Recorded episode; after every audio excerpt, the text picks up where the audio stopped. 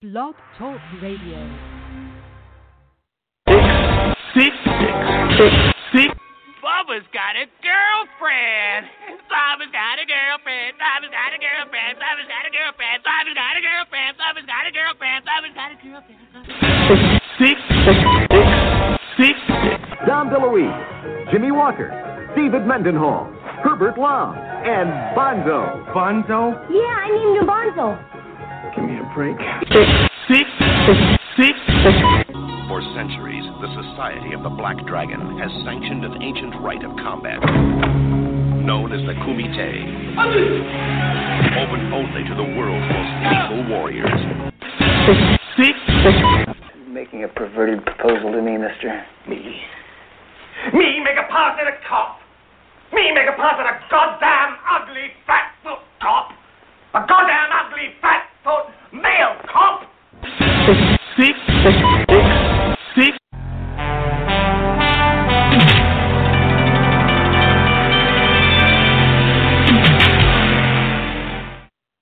Oh, hello everybody, and welcome to Six Degrees of Retro, episode 10 here at blogtalkradio.com slash GRR on the Greg Reifsteck Radio Network.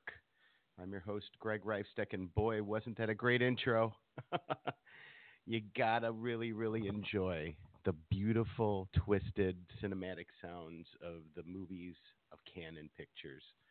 Uh, last week, I want to thank the thousands of listeners for listening to us and the Golden Globus Awards. And um, this week, we are actually going to delve into the genius of Menahem Golan and Yoram Globus and their reign of awesomeness, cinematic awesomeness during the 80s and 90s. We're going to do a what the fuck tribute. These two guys made the most what the fuck moments in cinematic history. I think more than Ed Wood, more than any other uh, producing team that has existed. Um, if you're first listening to our show uh, for the first time, this is a show where we have two retro experts do six degrees of retro knowledge, basically trying to link six films together by producers, directors, um, stars of the film. And you, the listener, get to enjoy all kinds of retro knowledge, get to Google these things and go, how the hell do these two people know all these things? Well, we just do. it's been an interesting life of watching movies, and you get to benefit and get to uh, celebrate and enjoy them uh, with us. And uh, without any uh, more delay, let's get my co host on the line, Video Vixen. Are you there? I'm here. How are you doing this fine Sunday? It's a beautiful day in Portland, and I'm spending it doing absolutely nothing. Wonderful. That's wonderful. I'm, I'm, um, did you enjoy the hell out of that intro or what? oh, I was just giggling away here. It was. It just made me so happy. Yeah, I mean, just when you when let's just get started by just basically um, saying how we both came across Cannon Films. Um, I'll start just by saying that I was 15 years old.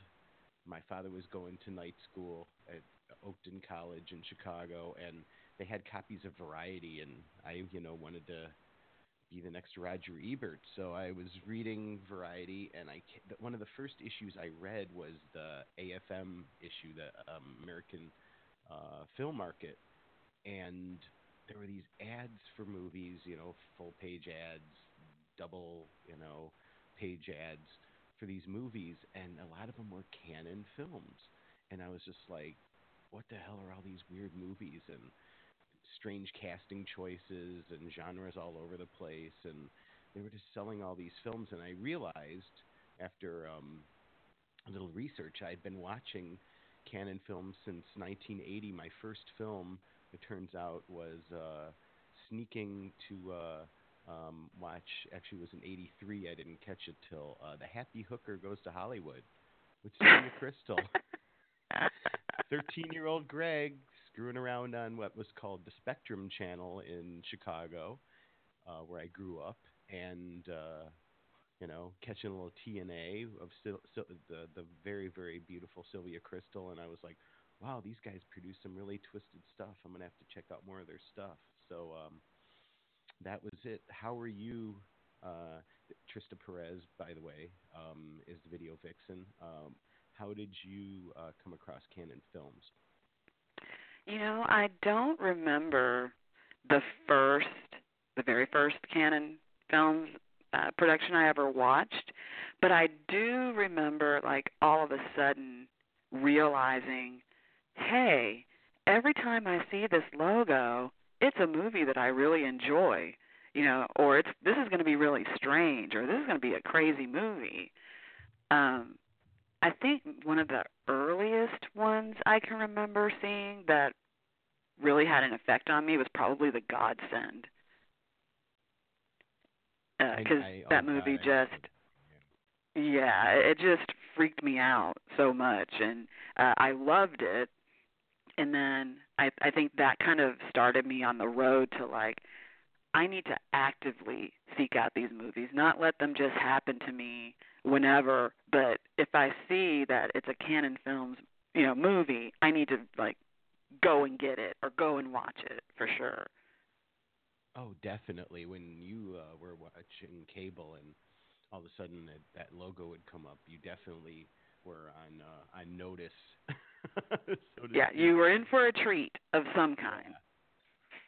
Yeah. yeah, what I um I ended up uh, coming out to Los Angeles through uh, Columbia College Chicago, and I took a semester in LA class out here, and it was five weeks of basically um, just from all the different fields coming in and teach, giving us a crash course in Hollywood. And Henri Bollinger, um, he was the head of the Publicists Guild at the time, and uh, strangely enough, also Bob Barker's publicist, which is a total strange reference, but he he his first job was being head publicist of Cannon Pictures.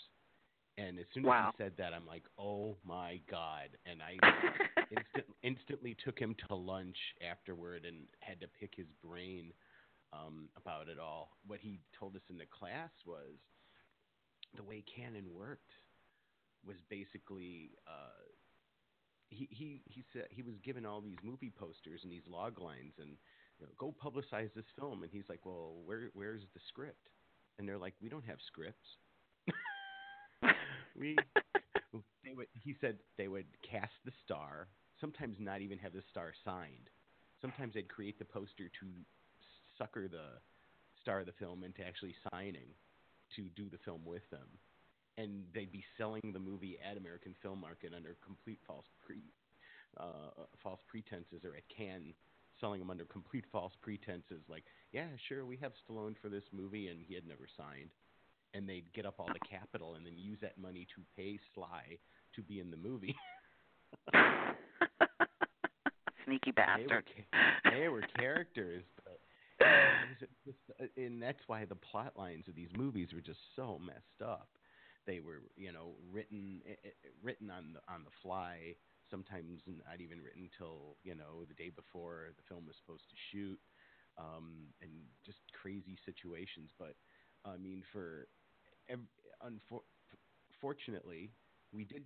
There were some good films, and we're going to talk about a few um, films that actually you know were of uh, reasonable quality. They were still messed up, but they uh, were actually prestige films and every once in a while they'd win an award with one or something. Didn't you, uh, to me in Glee, that uh, Cannon actually won an Academy Award for something? Yeah, um, they'd actually won a couple, and now it is escaping me what movie it was. But I was still just shocked that that had even happened. yeah, I bet they were shocked too. Yeah, I, well, actually, in their mind, they thought they were making Academy Award-winning films. That's the difference. Uh, in their mind, they and there there was never a a set release schedule. If you if you um, just go on um, Wikipedia and you type in list of Cannon films, there's no rhyme or reason to their release schedule. There wasn't like a Christmas movie. There was there wasn't like a summer film. The movies would get made, and when they were finished, they'd go, "Oh, time to release the film." that was it. So you'd have these clumps of like strange films just coming out all over the place from them all throughout the 80s, which was their heyday, and it was just, just, just, just crazy, crazy, crazy. Um, the other thing they like to do was jump on trends. We'll talk about that, breakdancing and certain horror, uh, horror genres. They would just jump on a trend like crazy and just, just ride it to the end. Um, and then what we'll get to when we're talking about them is they had uh, basically the same they had their uh, group of directors that they worked with. A lot of studios do this now, where uh, same directors, you had like um, the same producers, the same writers, and so you had these uh, the same flavor. Sometimes not the best flavor to their movies. um, uh, well, let's uh, let's jump right in, and I will actually uh, let you start because uh, uh, having watched uh, the Happy Hooker Goes Hollywood, this film kind of just fits right into their um, their sex genre, let's say. All right. Well, I'm going to start my Cannon Films list with uh, The Last American Virgin from 1982.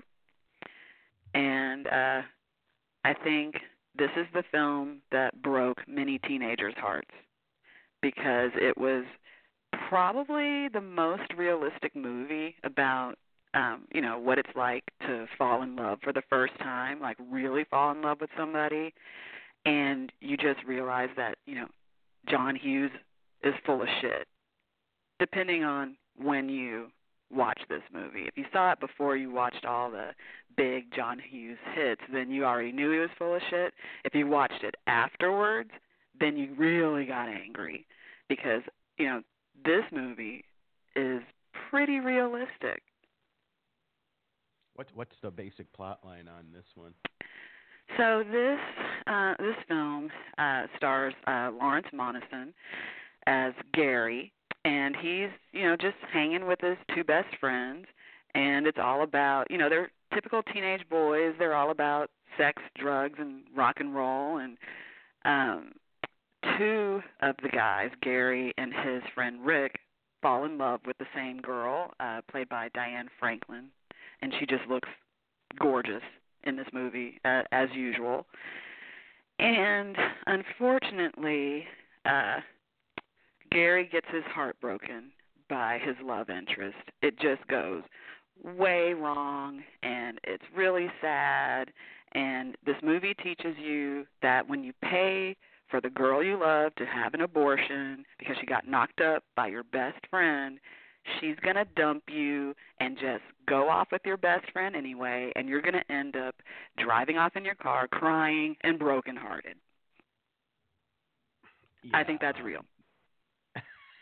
this film got ske- skewered by critics when it came out, and it was because it wasn't the uh, it wasn't the John Hughes film. It wasn't the happy-go-lucky. Okay, we're all gonna get laid, and then we're gonna get laid, and everybody's gonna, you know, at the end there's a big party scene, and yay, you know, we're teenagers and it, life is awesome. You're absolutely right. This was um, it was a downer of a movie. It has it has Well, it's- like it has an anti-ending to it, basically. And it, I mean, it totally sucker punches you, which is part of, I'm sure, why critics hated it because you are pretty much led to believe this is going to be your typical teen sex comedy. And you're going along, and all the kind of usual things happen that you'd see. And then all of a sudden, it just takes this really dark turn, and all of a sudden, you're crying.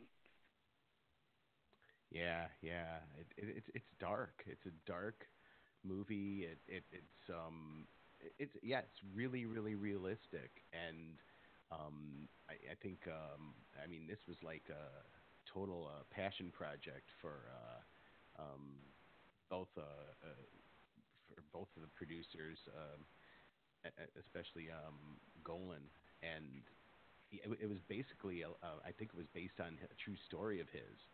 You know, it was, it was a really personal movie to him, just like the John Hughes films are personal to John Hughes. But uh, John Hughes apparently had a much happier uh, childhood growing up in Chicago, as opposed to the uh, rough and tumble Middle Eastern uh, upbringing apparently of uh, of Menahem Golan. But what we well, I do do get- know that um like this is a remake of the movie Lemon Popsicle. Yes. Um and it's pretty it's very true to the original movie. Um and if I urge anybody who if if you haven't seen Lemon Popsicle to uh definitely check that out. And if you haven't seen either one of these, you should watch both because it's it's a great comparison. Um even though uh Lemon Popsicle is uh, an Israeli movie. Um, you see that there isn't much difference in the way things happen to teenagers. You know, you you don't see uh you know, a cultural divide. You actually see that wow, this is how it is when you're this age and you know, these events come together and you know, this is just you know, it's it's natural, it's normal.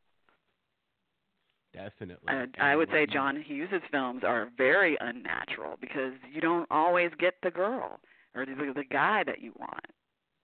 Do, do you mean I can create Kelly LeBrock in my in my lab at home? Is that what you're telling me? I would urge you to try because that would be awesome.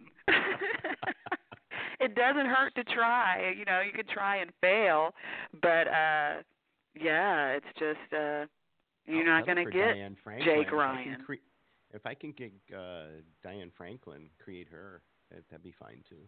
Anyway, yeah, m- Miss Franklin's lovely. I got to run into her at a screening of Better Off Dead here in uh, in L.A. at the Egyptian they had a few years ago at Beyond Fest, and she just owns this film and she owns all of her genre films. She's one of those actresses that's just smart and just embraces her career and isn't ashamed of any film. Yeah, I did nudity and I looked hot and you know I had a blast. I had a blast making these movies and um yeah, she'll just like talk your ear off about them. She has a fantastic Instagram feed and she's just amazing. Um, what we do get on a on a happy note is to listen to a shitload of amazing songs in this movie. This is one of those movies, as we talked about last week um, on our award show, that they they listed in the trailer that we're going to play that you found. Um, they don't have a whole lot of dialogue in the trailer. It's wall to wall music and basically plugging the fact that you're going to come to the theater and see all this awesome, awesome music. Of course, they don't want to tell you that you're going to see a movie about a girl getting knocked up, having to get an abortion.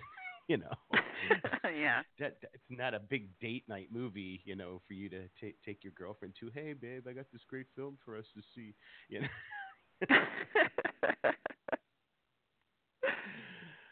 Yeah, I have a feeling a lot of guys did not get laid after the last American Virgin, and maybe remained a virgin after this film. I, I think it might have been uh, responsible for a lot of blue balls, personally. Don't you think? yeah. yeah. I All wonder right, is let- this movie is this soundtrack on available? I was just thinking Uh, about it. I don't own it and it's pretty fucking amazing. I have a feeling some if it isn't available anymore, and it's rare that somebody has definitely made a Spotify playlist about it. That's for sure. I've realized that from uh, uh, The Secret of My Success, one of my favorite romantic comedies. You can't find that soundtrack anywhere; it's out of print. But um, minus two songs on it, you can. Somebody made a Spotify playlist, and I was like, "Oh, okay. I don't need to get it now. We live in the digital world." Um, Awesome. Let's yeah, let's play this trailer and, en enjoy some uh, '80s jams.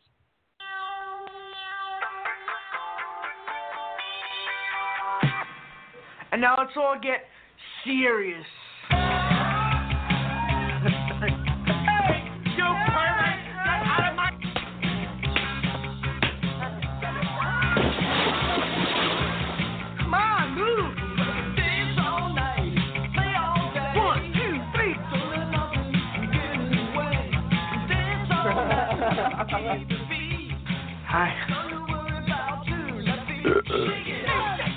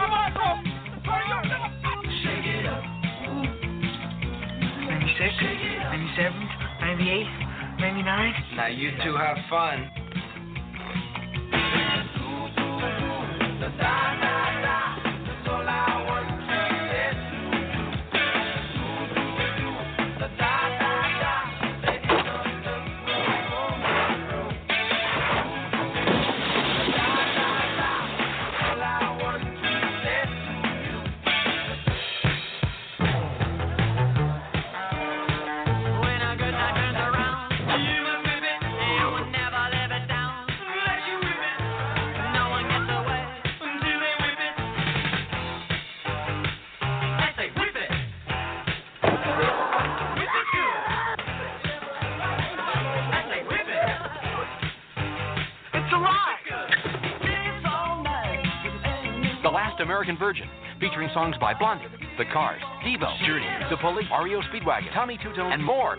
The Last American Virgin. See it or be it. Yeah.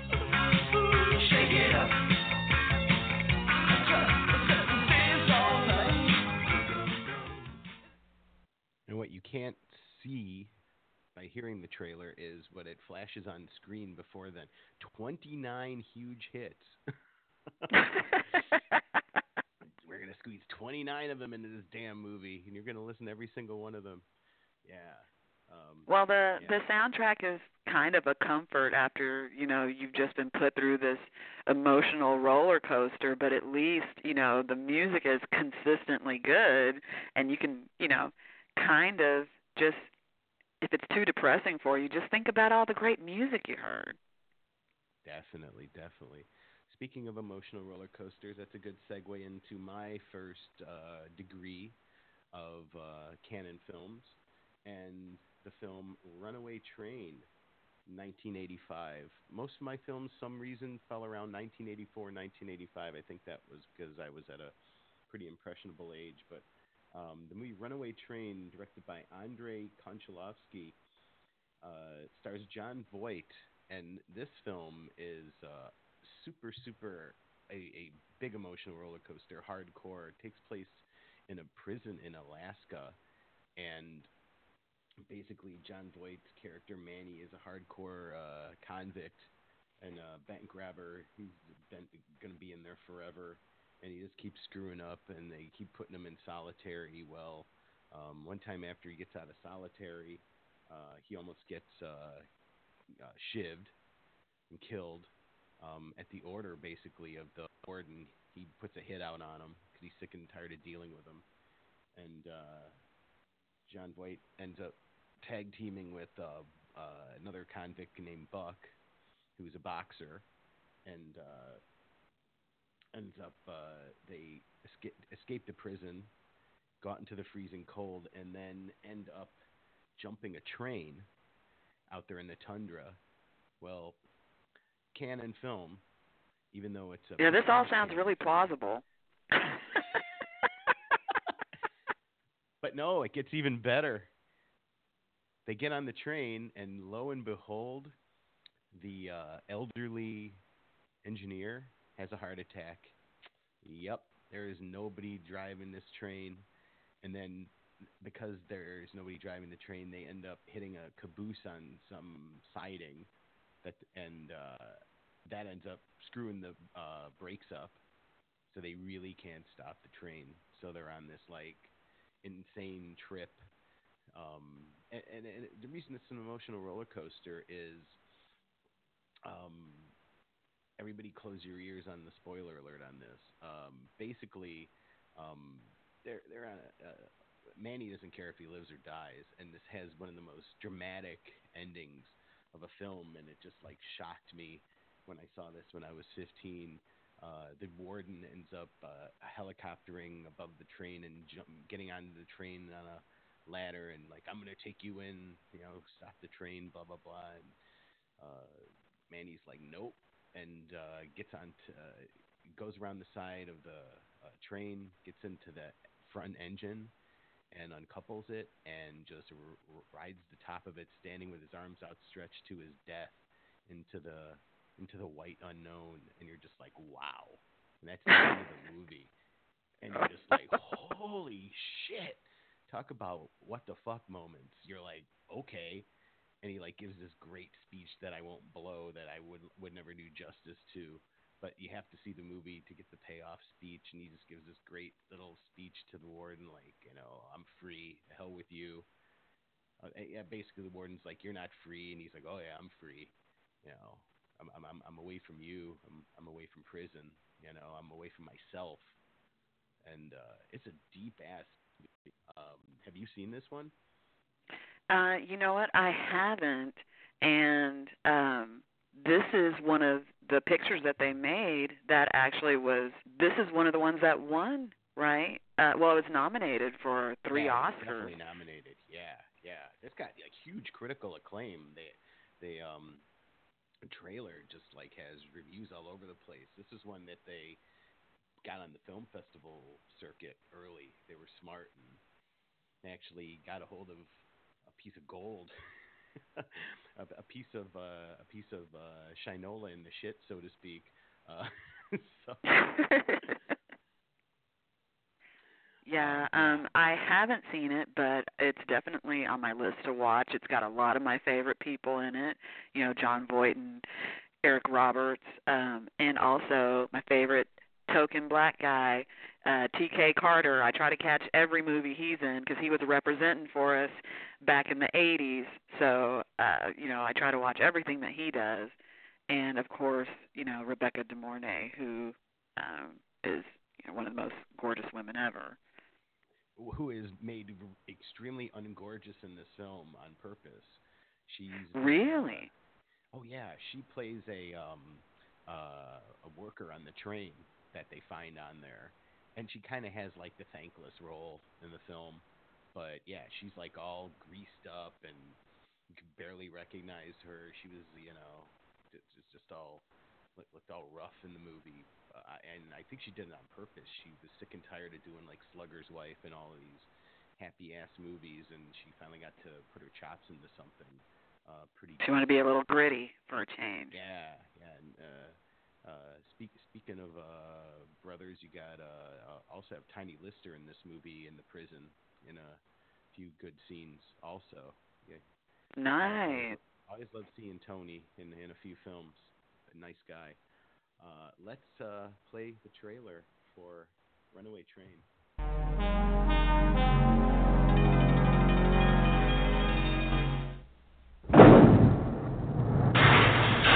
First there's God. Then the warden. Then my God. Then the dogs out there in the kennel. And finally you. Pieces of human waste. I'm going. You coming? The most startling journey you'll ever take. Don't kill me. Let me do it. Has just begun. Oh, now, man, we're free. We make a hell of a team, don't we, man? don't know nothing from nothing. Being around me is really stupid. I'm at war with the world, everybody in it. I don't know what happened, but there's no engineer on this train. There's nobody on this train but I. The brake shoes are burned off. The overspeed control must have gotten screwed up, and the engineers do not just quote. You want to be a tough guy? You want to be a legend? Go back! Sucker, come on!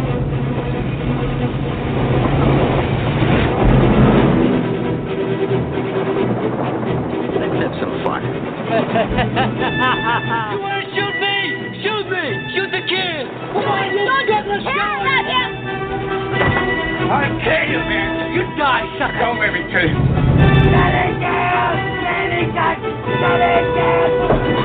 At stake is their spirit, their freedom, and their lives. Jon Voight, Eric Roberts, Rebecca De Mornay. Runaway Train. A film by Andrei Konchalovsky.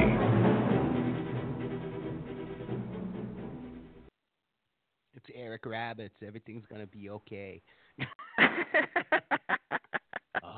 gotta love an Eric Roberts movie. Oh, Oh yeah. uh, fantastic. I um, side note, just it was uh so great. I got to see um the movie The Ambulance with him in it recently at the Egyptian when they had uh, Larry Cohen there with his uh, movies. Oh, you've seen that one, right? The, the Ambulance. Um, I don't think I saw that one. Oh, put that on your list too. Everybody. It it has to be. If Eric Roberts is in it, I'm pretty sure it's on my list. and directed by Larry Cohen. It's a, it's a Larry Cohen low budget masterpiece of a, a, a runaway ambulance. he likes being in runaway films. Eric Roberts, ladies and gentlemen, a a, a true uh, C-list treasure uh, of an actor. Uh, let's go on to your second degree of Cannon films. Well, uh, I'm connecting through uh, director Boaz Davidson uh, to my next movie, which is Going Bananas from 1987.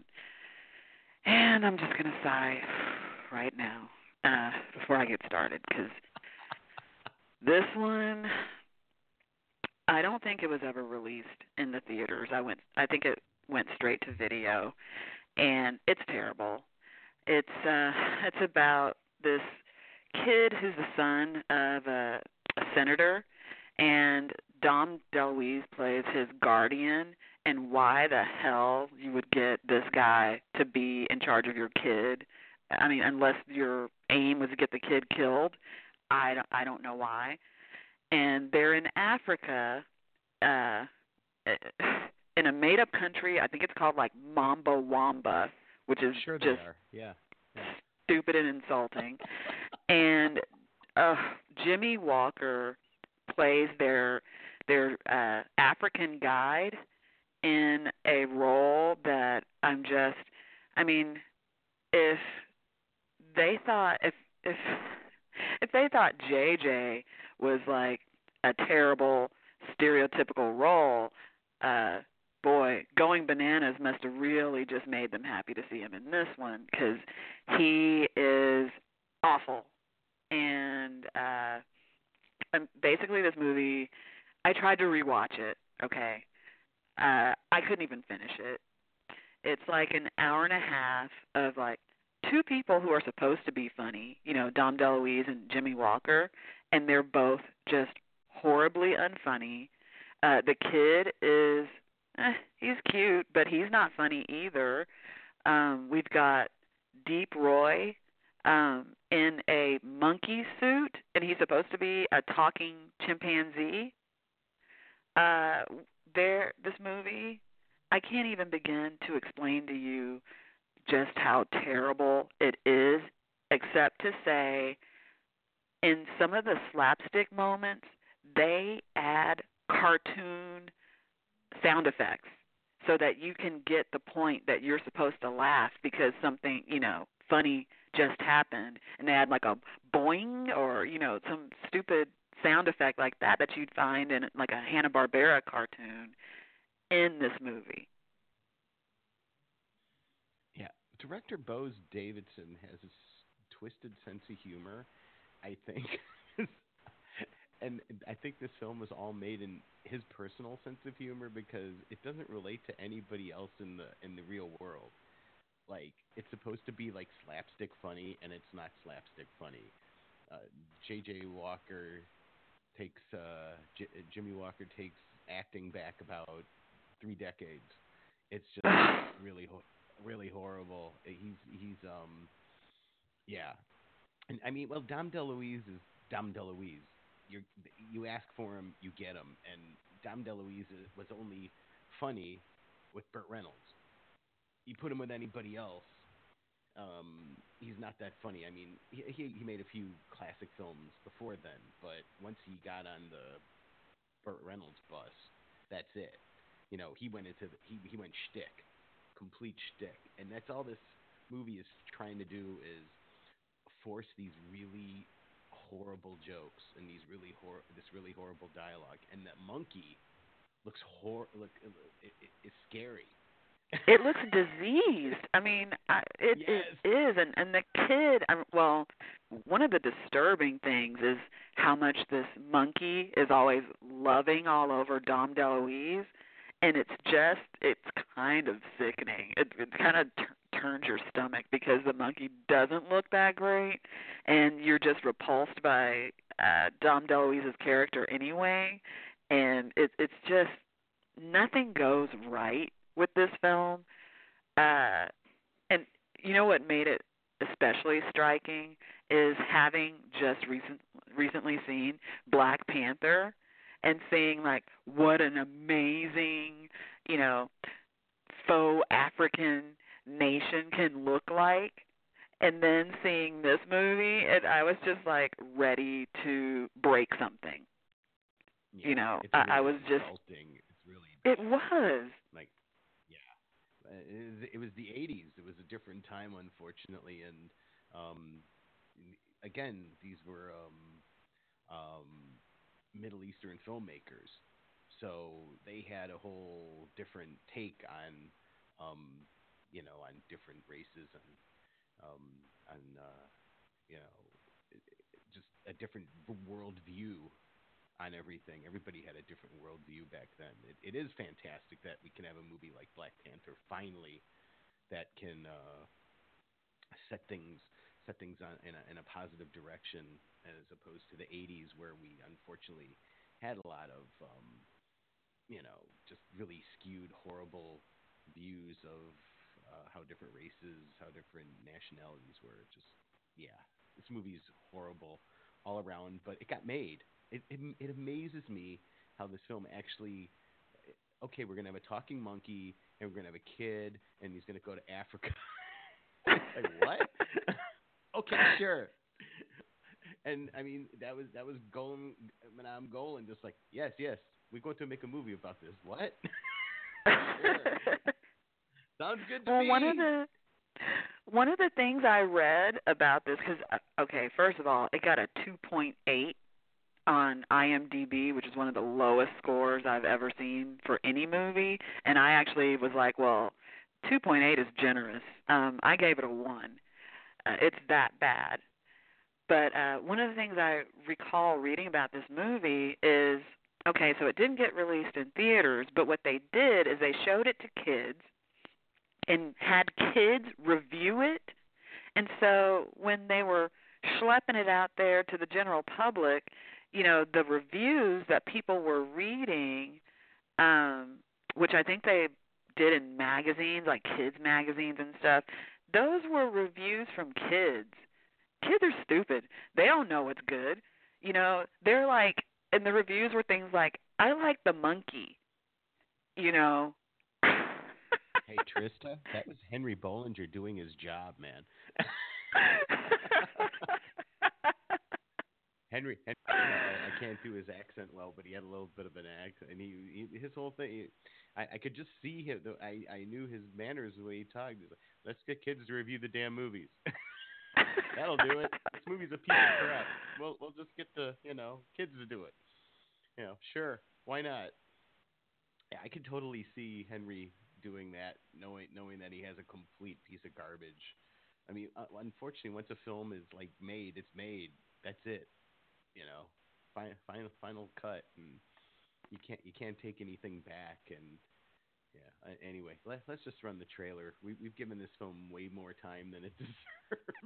Amen.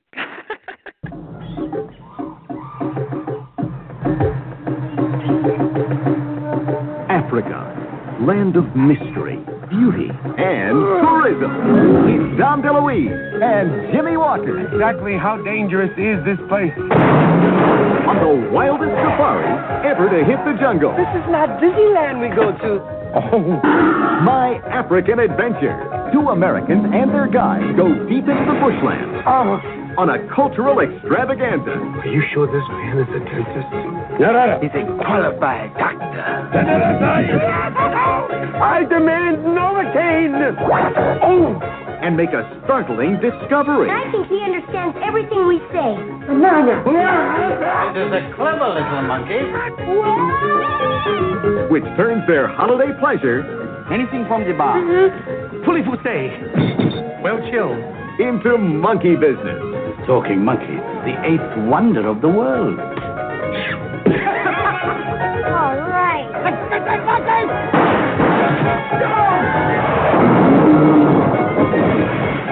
Dom DeLuise, Jimmie Walker, David Mendenhall, Herbert Lom, and Bonzo. Bonzo? Yeah, I named him Bonzo. Give me a break. In My African Adventure, everything a vacation I'm gonna miss you. was never meant to be. You've got to cut down on the bananas. No, I'm not gonna miss you, Dom DeLuise. Not gonna miss Ugh. him at all. All right, let let let's let's let's let's inhale, let's exhale, everybody, and let's actually get onto a film that um, was released in theaters, did not do well in theaters. My second degree of Cannon films, Life Force, everybody, and this film has a huge cult following, and I am one of the proponents of that um, of that cult status. Uh, I actually saw this at, at the theaters with my father the one week it came out, and we, um, me and my perverted father, of course, uh, you know, told my mother, "Oh yeah, no, it's guys' night, guys' day. We're going to see, you know, a sci-fi movie. Look, it's a sci-fi movie. We're gonna go see that." And I, of course, had the inside track in knowing that uh, Matilda May, the they discovered this beautiful uh, actress, and she's like naked through the whole movie. so as soon as I told, showed my dad a picture of her in Starlog magazine um, from back in the day, and I was like, "Oh, let's go check that out." I don't care what it's about. and I'm like, it's about space vampires apparently, and I was like, "Oh, cool, even better, space vampires. Let's go." Um, yeah, this movie is the ultimate what the fuck movie, uh, directed by Tobe Hooper, uh, the great Tobe Hooper, and written by uh, Dan O'Bannon uh, of Return of the Living Dead and Alien fame. Uh, great sci-fi uh, film writer, along with his writing partner on this, Don Jakoby, based on the 1976 novel The Space Vampires. And Tobe made this, and he made Invaders from Mars Cannon and Tobe just brought his he he has a twisted sense of humor with the Texas Chainsaw films, which we'll get into more later. But this one, he just like he. Uh, there's only one way to put it, everybody. He let his balls hang out on this one. He just said, "Fuck it," and so did Dan O'Bannon. They throw every crazy sci-fi idea into this damn movie. Um, there's there's you got the nudity, you got the crazy plot. Um, it, it, it's just they they find this very phallic spaceship out in the middle of uh, out out on the tail of Halley's comet, and uh, they um, find uh, three space vampires uh, naked, and they bring them onto the ship, and that ship doesn't make it back uh, except for they they find the wreck of it out there. Another ship does, and they find naked Matilda May, and um, then Steve.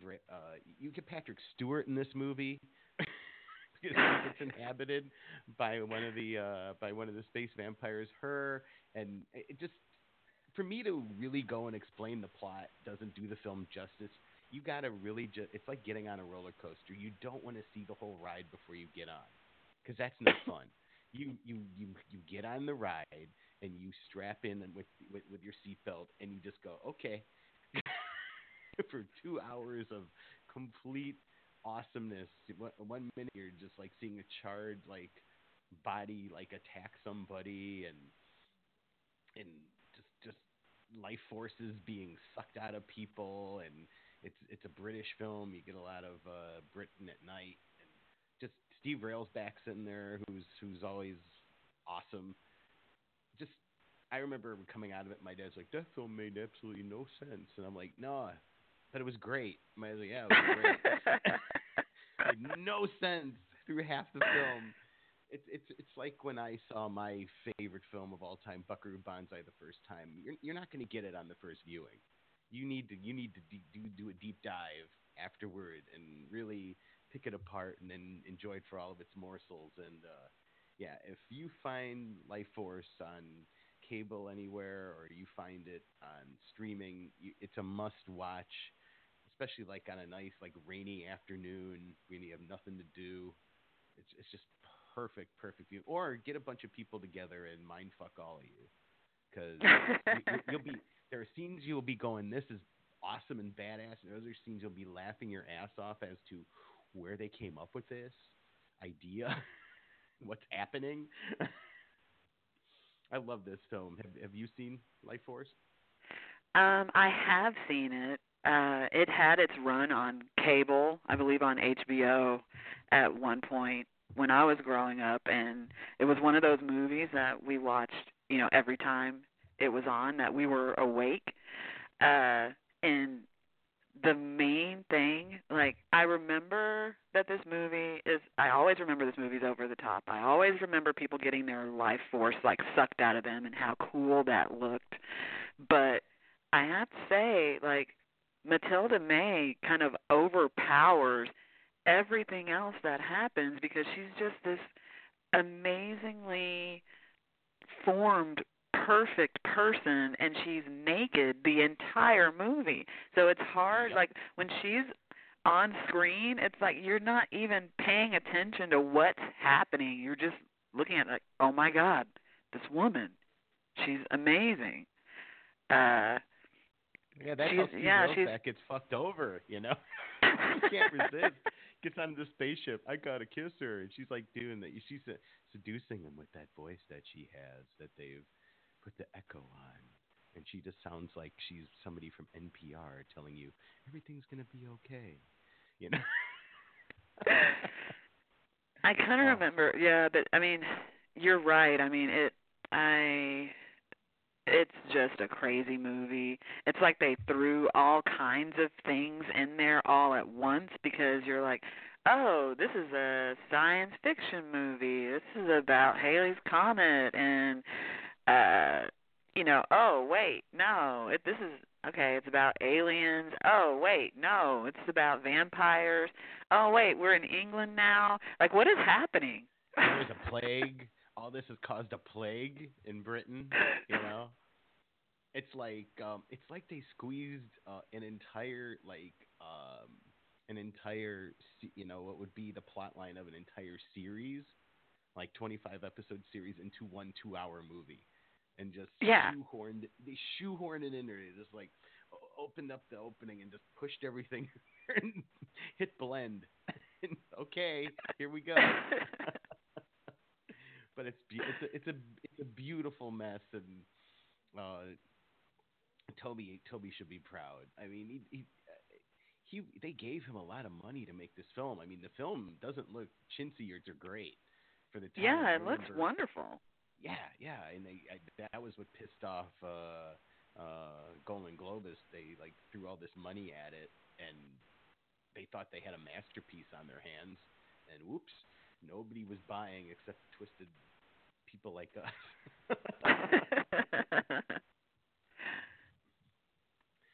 awesome. Well, let's go on to uh, your uh, third degree of Cannon. Okay, so I'm connecting through uh, child star David Mendenhall um, to my next movie, which is Over the Top, also uh, from 1987.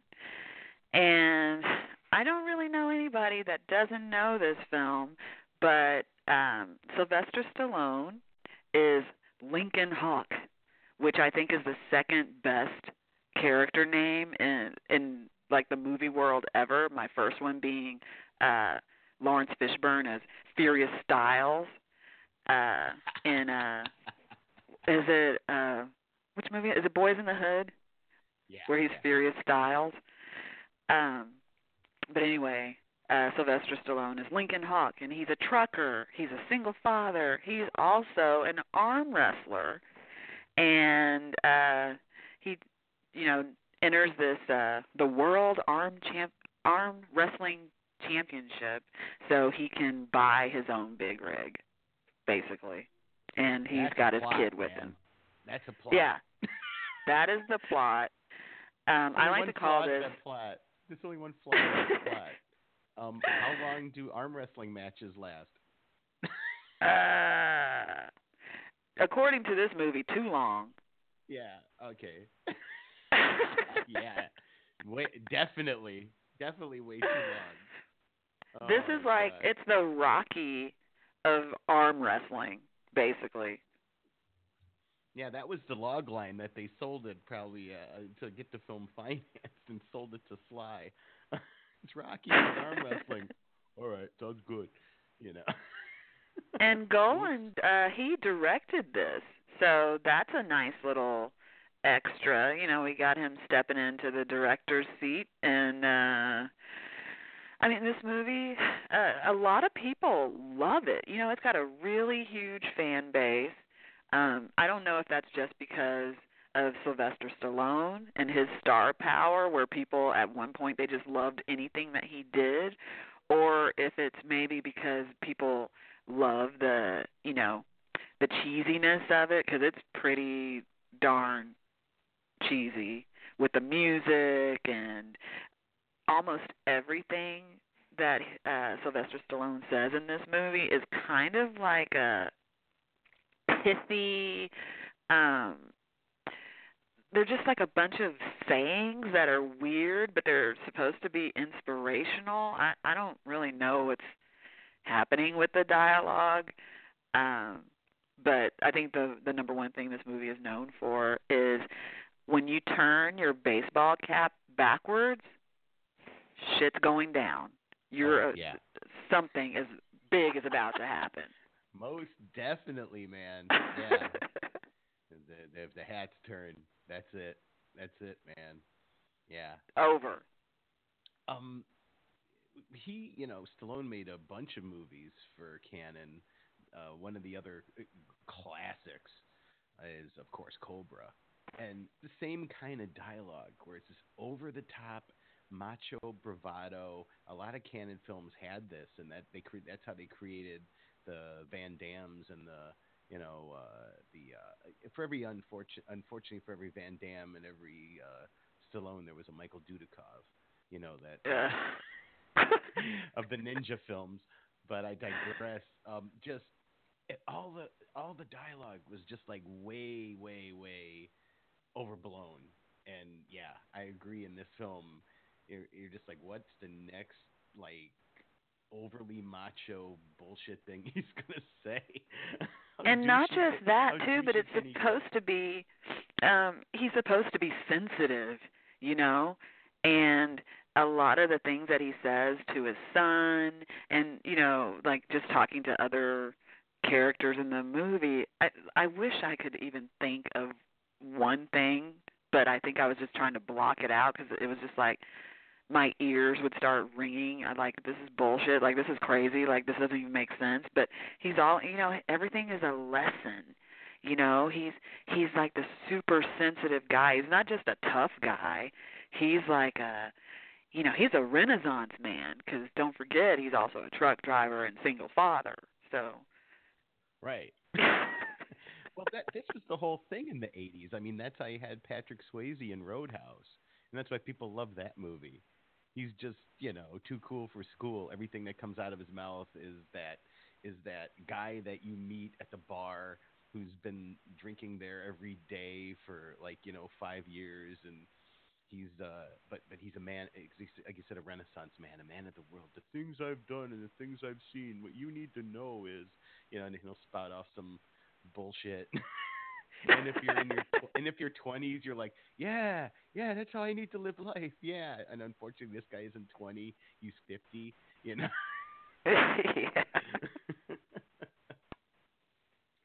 all right let's let's uh let's run this remarkably awesome trailer for over the top what are the odds of on Lincoln Hawks visit? 20 to 1, pal. Real long shot. Locks? Let's go. The world meets nobody halfway. Remember that. I don't have a father, sir. The world has always bet against Lincoln Hawks. Right, nothing. Why'd you leave us? It won't happen again. I want my grandson found. I don't care how you do it. Do it. But a winner never listens to the odds. Whatever happens, I want you to stay with him.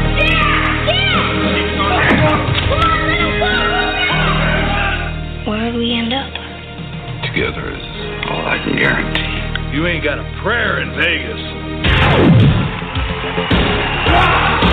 You never had anything, so you have nothing to lose. All I want to do is hurt him, cripple him, get him off the table. All I care about is you. You're my boy. You understand? There won't be nobody halfway. Now is the time to do for yourself. I warn you.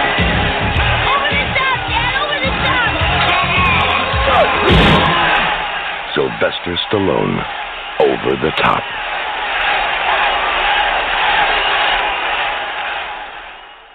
You're the best around. Nobody's gonna bring you down. I hear that music. The first thing I think of. Thank you, uh, thank you, uh, Trey and Matt. the world straight. You're the best around. Um, yeah. Um, I love in uh, Cannon films too. They'll have like, um, they'll have a film that they know is absurd, and then to try and give some gravitas to it, they throw Robert Loggia in there, which Oh, is yeah. Prestige. And- give him the halfway decent dialogue to try and carry the film along. Yeah, and these poor Um, suckers really there's just no you can't you can't class it up. It's it's nope. you can try, Can't put lipstick, can't put lipstick on a pig. That's the old saying, Right? right? Yep. Yep. Let me move on to my next uh, degree of uh, Cannon films, and I f- digress. I failed to mention that my link between Runaway Train and Lifeforce was cinematographer Alan Hume. And the reason I bring that up is I said that film was just wonderful, and uh, you know, c- uh, cinematography is phenomenal. But then uh, you have uh, my next link is going to be linking Tobe Hooper to. He followed up his masterpiece, Texas Chainsaw Massacre, with the very twisted and very, very underrated Texas Chainsaw Massacre 2 in 1986. This sequel is he he really whereas the his first film of course was like a stark masterpiece with barely any music and used sound design to scare the living shit out of you. This movie uses the black comedy of the whole family that we barely got to meet in the first film and speaking of over the top being a family film, this is a real family film. Yeah. in my mind. Black ass comedy family just takes place 13 years after the original. Leatherface is back at it again, and him and his sadistic family are pulling their old tricks. And there's a um, this time they victimize a good old uh, radio, female radio DJ named Stretch. Uh, lots and lots of phallic references throughout this film. Uh, lots and lots of use of the chainsaw to run up thighs of women, and you know, just just Leatherface is waving it around. Speaking of you know Tobe having his balls out on this one, Le- Leatherface has his has his has his chainsaw out on this one, like fully erect. It's it's just crazy ass. Um, it's a crazy movie. Every, everybody that it, it, there are people that really really don't like it um, because it's such a different flavor than the original. I really really enjoyed seeing this at the theater. Had a really really really fun time. There's phenomenal performances, especially by the great great great Bill Moseley. Just uh, incredible actor who, thank goodness, had a little bit of a comeback with when Rob Zombie brought him back um, in uh, House of a Thousand Corpses, and then uh, Devil's Rejects. Just you you know when uh, you have uh, you know uh, mad respect for an actor, and just just Bill Bill Moseley is a is a horror icon, as we know, and this is his his tour de force performance. Wouldn't you say? He, I know you've seen. Oh yeah, I like to call him over the chop top because he is just wow. What is going Yeah. on here? He's fantastic. Yeah. Um, Leatherface is played by Bill Johnson in this one. Uh, you have good old uh, you have good old uh, Dennis Hopper showing up. He's the um, his uh, kids got killed in the first film. His character, he's a sheriff, uh, rather he's a Texas Ranger, and his kill, kids got killed in the first one. So he he's out for revenge, and uh, uh, you get a, a, a you get the lightsaber battle of chainsaws in this movie, people. yes. that sells the film automatically. I remember seeing that in the trailer and going, "Well, it looks like I know what we're doing this Friday night. we're gonna go see a lightsaber battle with chainsaws, guys. Come on, let's get, let's go. get in the car. We're we're, off." I love um Dennis Hopper's scenes in this movie because it actually um it feels like it's almost a different movie whenever he's on the screen. Like uh, he's taking it somewhere else because uh I mean for the most part I, I I'm with you on this. I love this movie too. Not as much as I enjoy the first one, but still it's taking it in a different direction and it's super fun. But uh I felt like Dennis Hopper was like super like um scary and intense in a in a different way, like he was in a different sort of movie.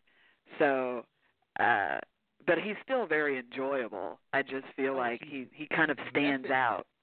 He's method acting his ass off. You know, Tobe gave him like a frame of reference, and he's he's Dennis Hopper, and he treated this like he was acting an Easy Rider.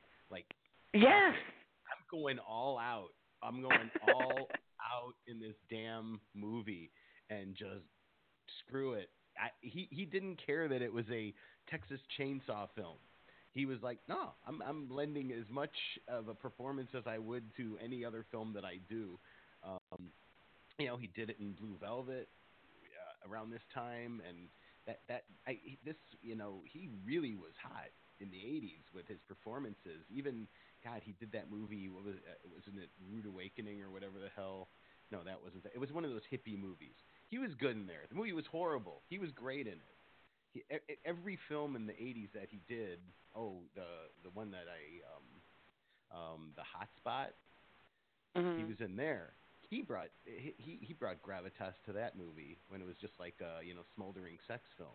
And then If only everybody treated every film like he did, some of these movies that we think are crappy would probably be way better. You know what I mean? Even if it's got a dumb script or you know, doesn't look that great, but if all actors just followed Dennis Hopper's, you know, uh followed his example, then some of these that are uh, you know, two or three star films, maybe he they'd be bumped up a notch to a five or a six. I agree. I agree. yeah. And speaking of pumping, um, Caroline Williams, a stretch. Kudos to you, girl. The, the if we were doing awards this week, best Daisy Dukes. Holy cow! She, Caroline can rock the Daisy Dukes in this film like like they're going out of style. Holy cow! She's hot in this, This film. is- and, yeah. This is the second time that this or well, was it this week or no, last week. Um I'm on a horror trivia team and uh Vanita Stretch Brock was like one of the uh the questions in the quiz. I mean, it, it was a visual clue. We had to guess uh who she was and of course, you know, we were like, "Oh my god, how could you not know who this is?" She's got some of the best legs ever seen in a film ever. Hell yeah. Hell yes. Hell yes. Good job, Caroline. You you, you mm, I I, I hope I hope the legs are keeping up because you you you you're making men very very happy. Uh, so let's listen to uh, let's listen to uh, Bill Moseley and and uh, Caroline do a nice little tour de force. I picked a one of the better clips, one of the more fantastic clips of the film from Texas Chainsaw 2.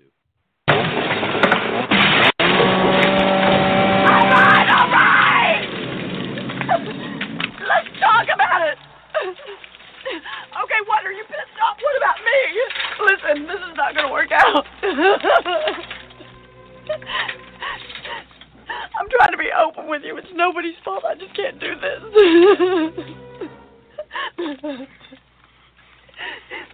Let me go. Oh. Let me go. What the hell's going on here? Bubba, you left-haired idiot. Get out of here. Oh.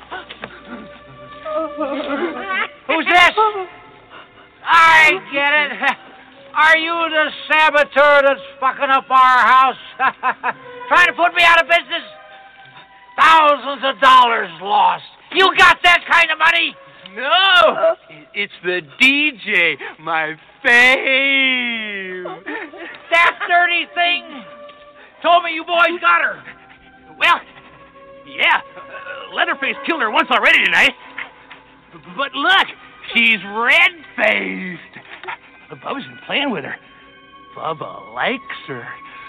Bubba's got a girlfriend. Bubba's got a girlfriend. Bubba's got a girlfriend. Bubba's got a girlfriend. Bubba's got a girlfriend. Bubba's got a girlfriend. Bubba's got a girlfriend. Bubba's got a girlfriend. Is that what this is, Bubba? the old cock and cut swindle, huh? S C E X.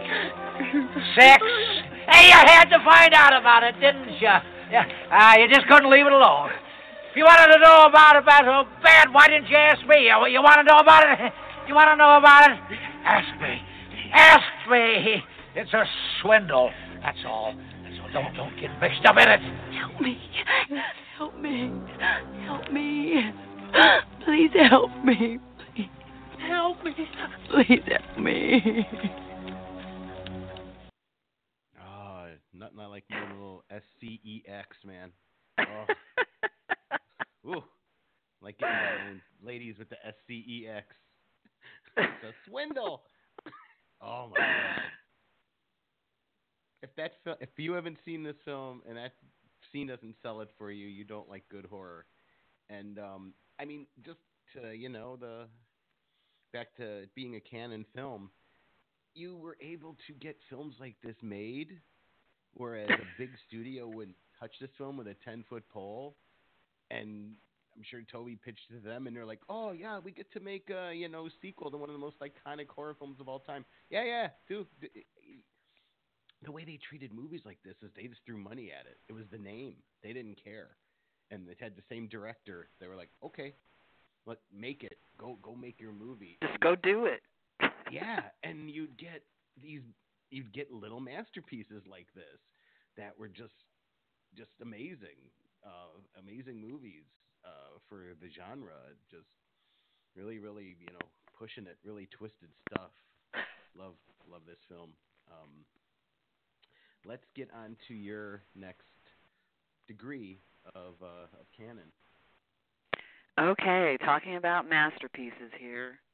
This one, um, so I, I'm connecting through uh, actor Rick Zumwalt, and my next film is Penitentiary 3, which is also from 1987. As you can tell, 87 was kind of my favorite year uh, for Cannon.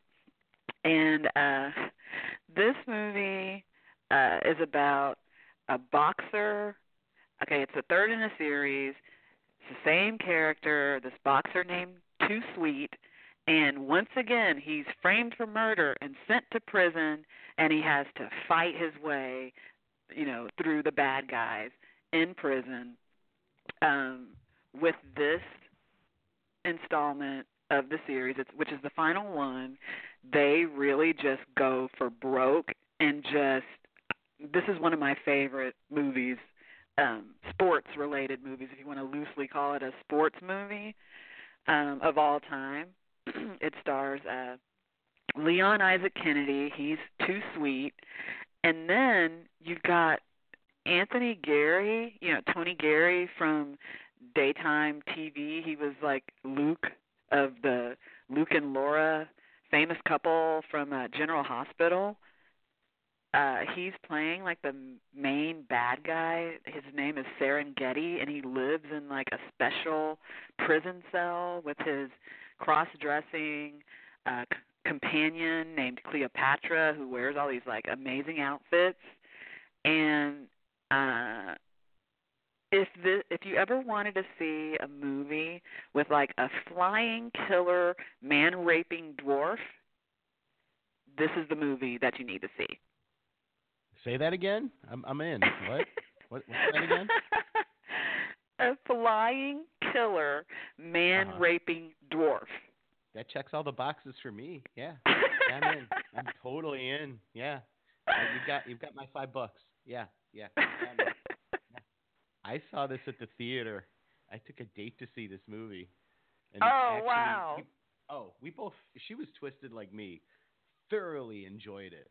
Thoroughly enjoyed it. Had watched the first two on video, and I was, and we had this theater, the Davis, that would run basically um, all the junk from Hollywood. We'd get um, films. They they would run the they'd run a movie like this first run there, and uh, they had Penitentiary Three. They'd run Crown International Films, which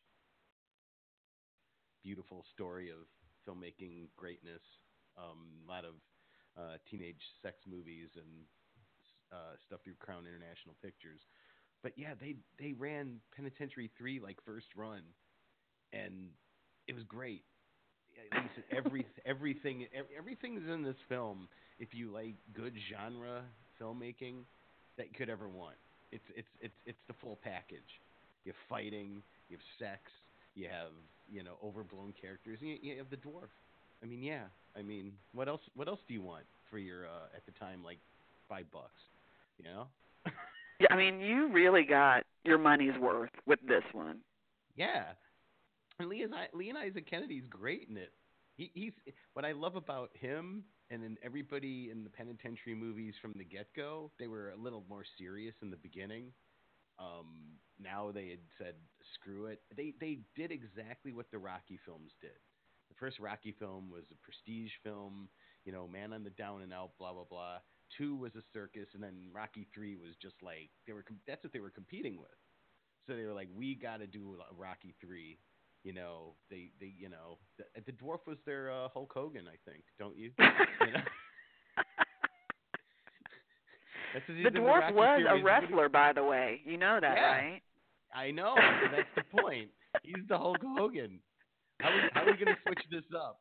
You, you, you, you know that you know that um, Menahem Golan was sitting there going, "What do the Rocky films have that these penitentiary films don't?" You know. Put this in there. Okay, sure.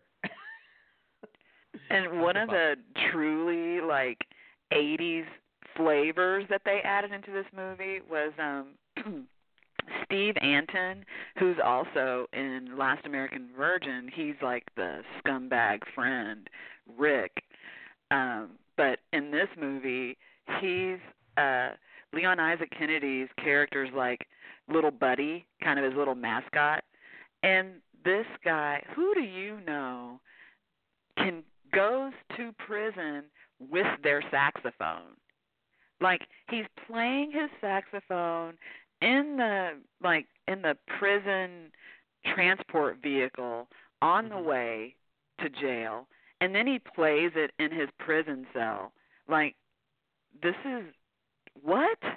It's not a weapon. like, I don't care what you say. A saxophone isn't. I mean, it's a musical weapon, but you can't hurt anybody with a saxophone. I, I, if I were the warden, I'd allow it. I don't see the problem. Oh god, this movie is just so is very sexy. Is what I have to say. Very sexy. Bing zoom. Where's my rim shot? I will love it. Joke of the week. Trista, ladies and gentlemen, Trista Perez. She'll be here all week. Oh, I love it. And yeah, I agree. Anthony Geary gives a. t- uh, uh, I've said this, used this term twice, but yet another tour de force performance, as a jaded critic would say. Oh my God, just Anthony Geary. He did this. He did the same thing in the movie UHF. He had to play so play it so straight laced on General Hospital, and then, you know, got to be in these movies and you have to play such a a, guy named Serengeti. Are you kidding me? He didn't. Give a fuck. He didn't give a flying fuck. He just said, "Well, well, here we go." yeah, he's just going with it. Oh yeah, oh yeah, and and and this is a film that has like the right. Whereas we were talking about, you know, uh, Going Bananas had like a horrible uh, sense of humor, going in the uh, twisted in the wrong direction. This has a, a twisted in the right direction. Just really, really enjoyable, fun crowd. Cr- I used to call this a Friday night movie. This was like I, I just got off work. I don't want to think too hard. I want to see some messed up crap. Let's go. And Yeah, absolutely. This is one that uh you know my friends and I would definitely watch. Uh, you know, uh, we had it on. uh We had the entire penitentiary series on VHS, so that just tells you like my family household what was prime entertainment for us. And uh you know, and especially if you've seen like the first one, it's like no little kid should ever be watching that one. But you know, maybe we'll talk about that in a future episode. Uh, but yeah, this is like I don't know. This movie just has a really uh, it, it's just appealing to me. I mean, this is a movie I would give a ten to, and I was trying to figure out like the so the the dwarf he kept reminding me of something, and I was trying to figure out like who does he remind me of, and I finally figured it out.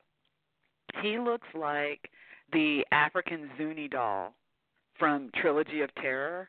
Oh no! If that Yeah, doll right. had You're- muscles and could Yep, fly. there you go. Sure. I love it. I think you hit the nail on the head on that one. Yeah. Um, anytime he can make a trilogy of terror reference, it's super welcome on Six Degrees of Retro, the the masterpiece of TV movies. the masterpiece. All right. Well, let's let's let's let's uh, enjoy this fantastic uh, raw trailer of Penitentiary Three.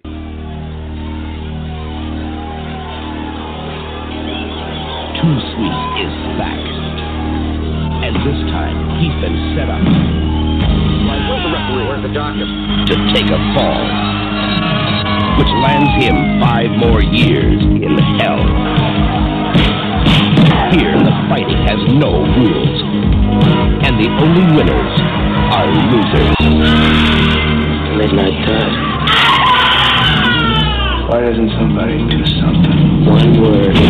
Serengeti. I'm nobody's property. Followed your career, Mr. Gordon. Yes. Looks like we got ourselves a real pro here. I quit fighting, sir.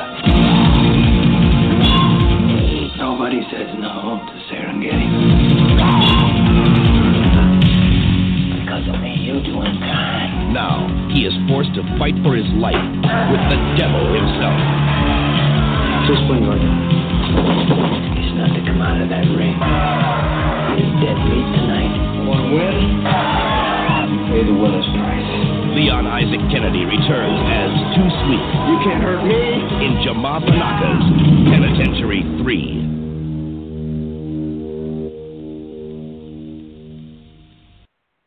Ain't nobody says no to Serengeti. Hell yeah. say it loud, say it proud. Oh, I love that movie. Oh my god, it's so good. I was I was so glad when you showed me your list and I was like, oh man, she's gonna do a penitentiary movie. Thank you. so let's actually keep it going with the uh, Leon Isaac Kennedy and give your next degree. Sure. So uh, Leon Isaac Kennedy does it again, um, but this time we're going uh, back in time a little bit to uh, 1981, and the movie is called Body and Soul, and um, it's about you know this young guy who uh, he's he wants to be a boxing champ, and it's basically if you ever saw Diana Ross's movie Mahogany, this is the mahogany of boxing where, you know, our main character learns that success ain't nothing without someone you love to share it with. Because he's got his hot girlfriend, and she's the one that teaches him that it's not just about success. You got to have heart. You got to have love too. It's that cheesy. But it's good. It's a good film. This film Uh, actually got cr- this, but this film got actual like Roger Ebert liked this film. Like the Well- performances are half decent in it. I- I mean, for a genre film, it, it's it's you know it's a little bit of a cut above the rest, I would say. I'd rather just watch Mahogany again because I felt like that was a way better movie than this. I mean, Leon Isaac Kennedy and Jayne Kennedy, God bless them, they are um possessed of some of the best looks and bodies ever. I mean, they were just a beautiful couple, but their acting to me is just bland and kind of boring. Uh it, the movie really doesn't do a lot for me. It's watchable for sure, but I don't know. I Roger Ebert and I are just going to have to agree to disagree on this as we have in the past. And he knows what I'm talking about. I don't need to say anything more. well, God rest Roger's soul. I think he was just actually super happy that uh, it was like, um, yes, it was mahogany, but it was just a, um, yeah, there weren't a lot of, um, decent, you know, unfortunately African American films, as you know, in the you know 70s and 80s, you are an expert on black exploitation. You you for for every good film, you'd get you know five exploitation films. So the fact that this was actually like a reasonable film, you know, with a decent plot to it, I think he was just amazed. Yeah. Well, see, and that's the danger of that's the that's the uh, pothole in the road of what is a good black film is because there's so many around that this era that were just terrible or you know that uh, a lot of stereotypical uh, black characters are out there. And so this mediocre movie gets made and it gets a lot of praise because it well at least it's not that but i'm to i'm to just stick with my feelings on this one and be eh, it's not that good. It's okay. It's not that great. It's better than the other shit that was out there, but I'm not going to say it's it's a good movie. It's meh. All right. I, I'm being I'm, I'm being educated. This is how this is how this is why we do podcasts. Uh, uh, yeah, I, I was actually surprised that you. I thought you'd like this film more. So it, it's a, it's an interesting uh, interesting review of it. Um, yeah, Is I, is I, Leon Isaac Kennedy still alive? I don't know. I think actually I think he is. I think he just Is he going to come beat me up? No. Because if he is, I I'm sure he love this movie. It's great. I think he just did one of those Hollywood shows. I'm going to drag you down here to go to, and you could probably get get his autograph and take a picture with him for a hundred bucks. So he, he, if he ever finds out who I am, he's not going to want to take a photo with me. He's going to be like, we "Yeah, I heard what you said." we love Penitentiary Three. He he's That's he's true. Cool with us. He's super cool with us. Just because we didn't like the movie with him and his him and his perfect wife, you know. Anyway, let's run the trailer. Gave his body. They wanted his soul. Leon Johnson had a mission. We're gonna go to work, man. Be the champion. He was in a hurry to reach his goal. He gave it all, body and soul. Together on screen for the first time, Leon Isaac Kennedy and Jayne Kennedy. As you've never seen them before. And the greatest himself, Muhammad Ali. The man who's not just a fighter, but a lover of life, Leon the Lover. He loved his women, and no man was going to stand in his way. Are you really Leon the lover?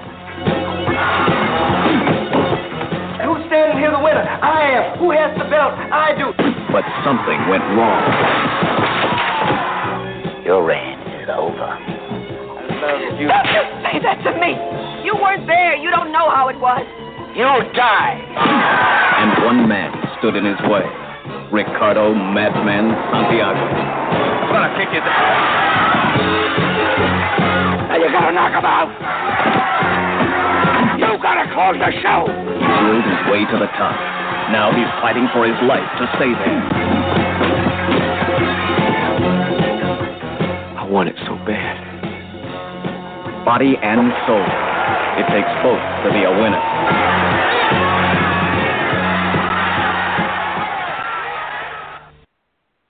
Trista, are you really the video vixen? Anyway. are you really? Oh, too cheap. Yeah, that that that cheesy part of the trailer, and uh, when, when anytime you say first time on screen ever, oh no. Yeah. that it reminds me of the movie Two of a Kind. The first time Ooh. John Travolta and Olivia Newton-John on screen since Grease. Oh shit. yeah, Two of a Kind ain't no Grease. No. Nope. nope. the Kennedys together. Okay. Yeah, not so not so awesome. For you, yeah. You, you've been heard. You've been heard. All right. Speaking of fighters, I am going to uh, go into my uh, my next uh, level of uh, my next degree of. I am going to link. Uh, I had to really, really uh, go rogue on this one. So Newt Arnold, who directed Bloodsport, as I've said about uh, Cannon films, it's a very incestuous community. They brought up a lot of. All of a sudden, the guy was a line producer on one film, and all of a sudden, you you you're going to direct the next movie. Okay. Um, he went from being a second unit guy on Texas Chainsaw 2. Guess what? You're directing a film with this new martial art sensation. Well, we're going to turn him into one. Jean Claude Van Damme with the best splits in the business and the Yes. highest kick uh, since Chuck Norris. Bloodsport, 1988. People, I, I, as uh, Trista, uh, the video vixen, always says, I don't need to get delve too deep into this film because if you don't know what Bloodsport is, you haven't watched movies. It's a classic. It's a martial arts classic, and it was the beginning of Jean Claude Van Damme, the legend's career. Um, all I got to do is say the word Kumite, and everybody knows what the hell I'm talking about. hidden hidden fights going on based on a true story from some guy that fucking fought in these kumites, these hidden battles, and it has this absurd plot that if I, you know, go too deep into, first timer would be like, what? I'm not going to see this crap, but it's it's a classic and it's beautiful, and it's uh, it, it's just amazing. Um, everybody knows Frank Dux, Army Captain, you know, nin, ninjutsu expert, you know, all this crap, you know, all these, all the, all the, uh, all the fancy bullshit martial arts stuff thrown in this movie is just atrocious. If you talk to anybody that actually knows anything about martial arts, they're like, "Excuse me, Bloodsport, what?" the, the Cannon got a bug up their ass. They, I, I remember watching the documentary Electric Boogaloo, and they liked the term ninja, so they were like, "Okay, martial arts. People like martial arts. Let's make martial arts films." And I mean, they were hot. I'd go down with my buddies to the McVickers Theater in Chicago, and we'd go see martial arts triple features on Sunday afternoons, and we were bored for three bucks. And this was trying to bring back the genre from the 70s of like hardcore um, uh, martial arts films, and uh, it, it, this film blew up though. It made tons of money worldwide, and it made it gave Jean Claude Van Damme a name. Are you are you pro or con on Bloodsport? Bloodsport, I fucking love this movie. Uh it's one of those ones that, you know, when you watch it and then you want to go and fight somebody, you know, cuz you're you're all you're all hyped up from seeing all this amazing action, and then you just like, oh, who can I hit? Who can I kick? You know, it's ah, I love this movie so much. Well, when you see Even the like goofiness of it. Yeah, when you see a spaz out moment like Van Damme gives, you know, during the big fight, oh my god, you know, the shaking, Yeah. the that's it. when you're when you're in your teens and you see that, you're like, holy crap, this is the greatest thing ever. It, it, And the split, that split thing, that I don't care how many times I see that. It's amazing every time. It never gets boring. I should start like waking up every morning and like watch that because it makes me so excited. Like it's like, yeah, for the day. Apparently, I mean, it's they say it in Electric Boogaloo, but Henri Bollinger, um, when I asked him, I go, you know, I was asking about how different people were discovered, and he's like, Jean Claude Van Damme won some, you know, competitions, but he walked in and he set up two chairs and he did the splits and he he got a, contract signed that day. That they were like, Menahem Golan went, we're putting that in a movie. We're putting that in a movie. That's going to sell tickets. That's it. It was like the circus. Yep. Okay. yeah, that Oh was my it. God, it's It- too that's all. much. That, that's all. That's he, we, we knew from the film he can't act. And Oh God, no. What's What's amazing about this film is this was the beginning, and I mean, then he went and did major, you know, films in Hollywood and all the way up through. You know, he, he made a film with Dennis Rodman for crying out loud, Double Team. Love Oof. that horrible. Pre- I love that horrible piece of crap for what it is, garbage. I had to go to. I went to a test screening of that, and uh, um, Mr. Hark, the director, was there, and they had a bunch of us like. Um, they're like. What did you think of the film? Oh, I loved it. Oh, you get to meet the director, we're gonna have a round table afterward. Cool. Lying my ass off. You know, I really like that scene where this happened and that. I'm totally lying. I'm like, I can't. I well, I tell my buddy, I go, maybe Dennis Rodman is here. Dennis Rodman comes out of a side door. All the lying was worth it. 'Cause it's Dennis fucking Rodman, okay? Um, yeah, yeah. It, it is amazing. Uh, I think my, I mean, almost everything that uh, Jean Claude Van Damme has been in because of who he is. I don't care how bad the movie is. I just like he just is fucking entertaining. He's kind of like, oh, what's his name? The other suppo- uh, Steven Seagal. It's like that, but in a different way. Uh, I think uh, JCVD has more charm and uh that makes his not being able to act kind of uh touching you know i don't know it just makes me like him but i have to say the one movie that just put me in stitches the entire time was when uh he worked with john woo. Uh oh what's the movie? Uh hard target. Hard target. when yeah. he's in new orleans.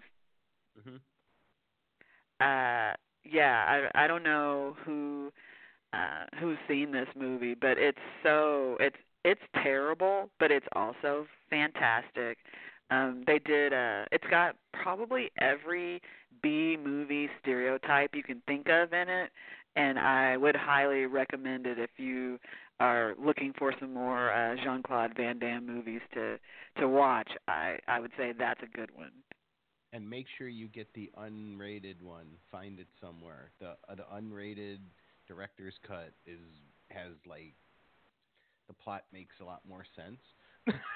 the Ah, the, uh, I have not yeah. seen that version. Yes, that's what you need to go and find. A buddy of mine has it. You you got to watch the full version because unfortunately the studio system works.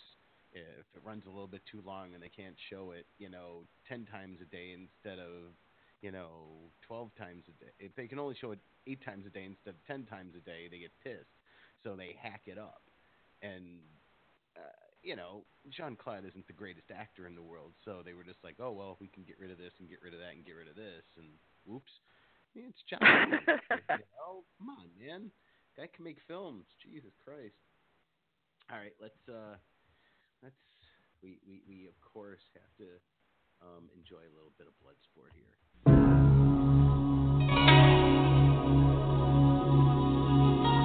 For centuries, the Society of the Black Dragon has sanctioned an ancient rite of combat known as the Kumite, open only to the world's most evil warriors. It has never been won by a Westerner. You are not Japanese. I can do it. Now, for the first time, the true story of American super agent Frank Dux can be revealed.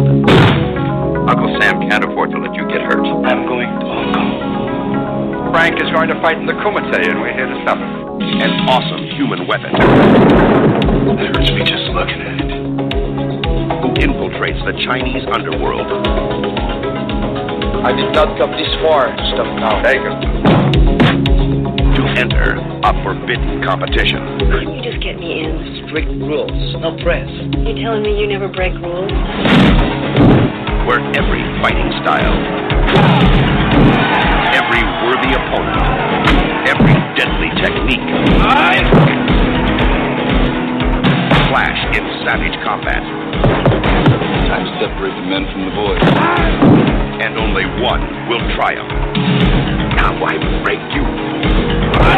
International martial arts sensation Jean Claude Van Damme in Bloodsport. The true story of the ultimate champion. Kumite, Kumite, Kumite. Hell yeah, say it loud. Say it proud. Um, Ah. I'm going to just segue right away because we're right now. Um, I am going to segue right into the fact that I am doing the a, a very unique uh, um, uh, jump in degree here, a di- uh, rather a unique link. Apparently, in my next film, my next degree of Cannon, Break In, Jean Claude Van Damme was a extra.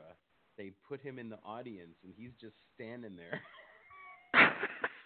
it's a, like a piece of pop culture trivia, and I I read it one place and didn't believe it, and it's like all over the internet, and people are like, oh yeah, everybody knows that. Like he's in a cap, and he just was visiting the set, and there's Jean Claude Van Damme. So guess what?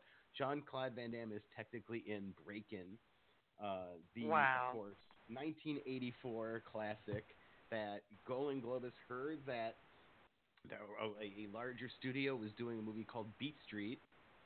Um, that was a and and said we we need to put out a breakdance movie, and he said Golan Menahem Golan says that he saw a kid doing breakdancing on in Venice, and that inspired him, and that's true. But then he heard about Beat Street and went, uh oh, we need to jump on this trend. So um, the plot of Breakin' is like super ultra basic.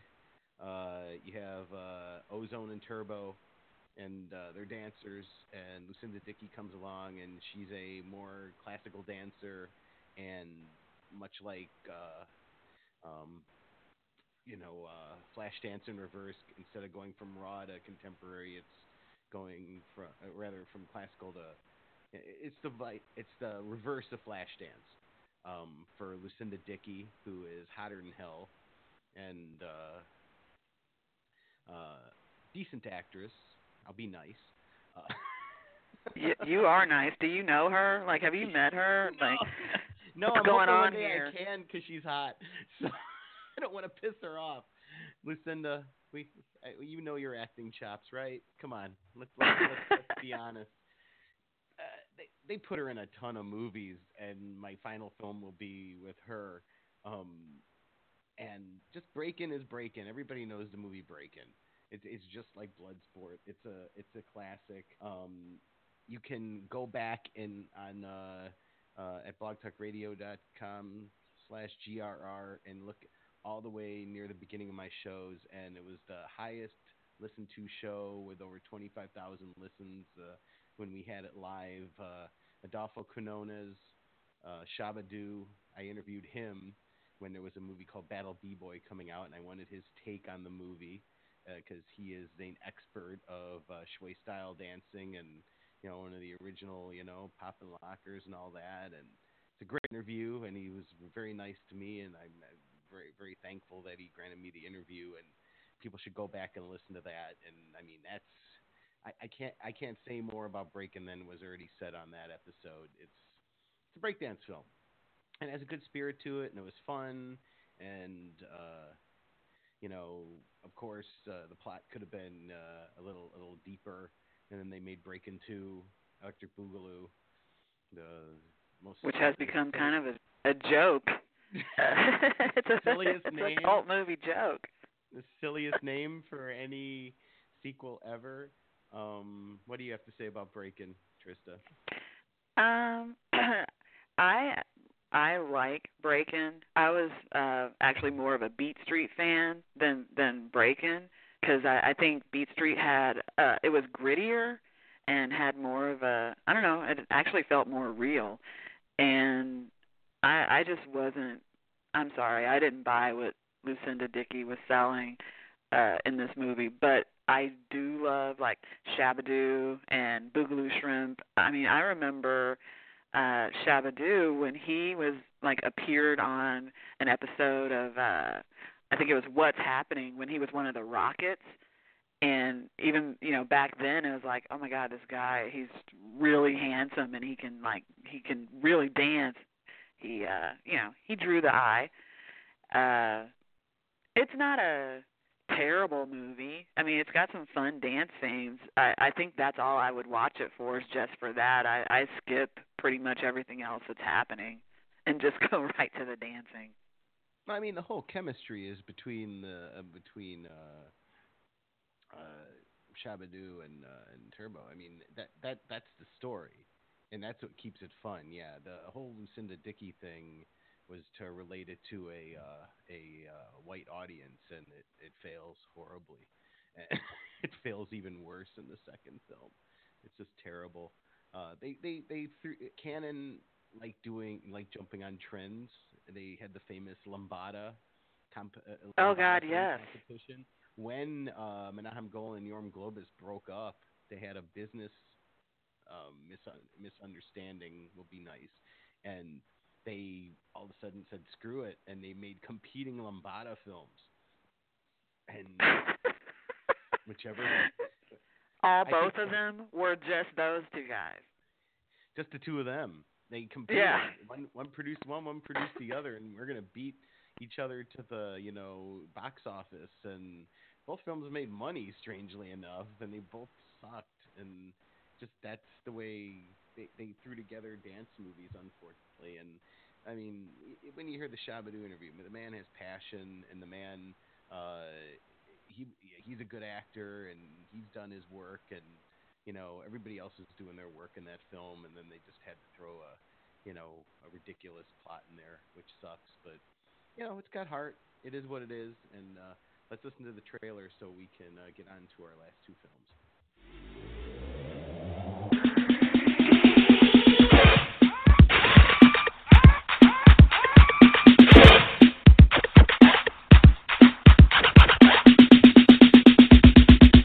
You know breaking can't be beat. It's the sound, the culture, the style of the street. It's a feeling that's possessed by our city's youth. Cause they have true talent and now you've seen through. You've got the talent. Ain't no street dancer. As I say this right to you, you're a lie, my words are true. All of us have our dreams. And though as impossible as it may seem, you can make it with true motivation. Hard, hard working to determination. For graffiti, DJing, rapping, and dance. For most city youth, it's their only chance to gain recognition and make a name. And possibly if they're lucky, stardom and fame. So when you see them try, stop and watch, don't pass them by. Cause the people just like you trying to make their dreams come true.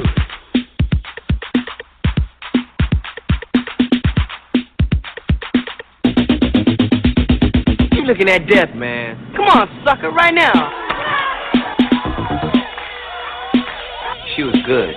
I'm better. What do you think you are anyway, Fred Astaire?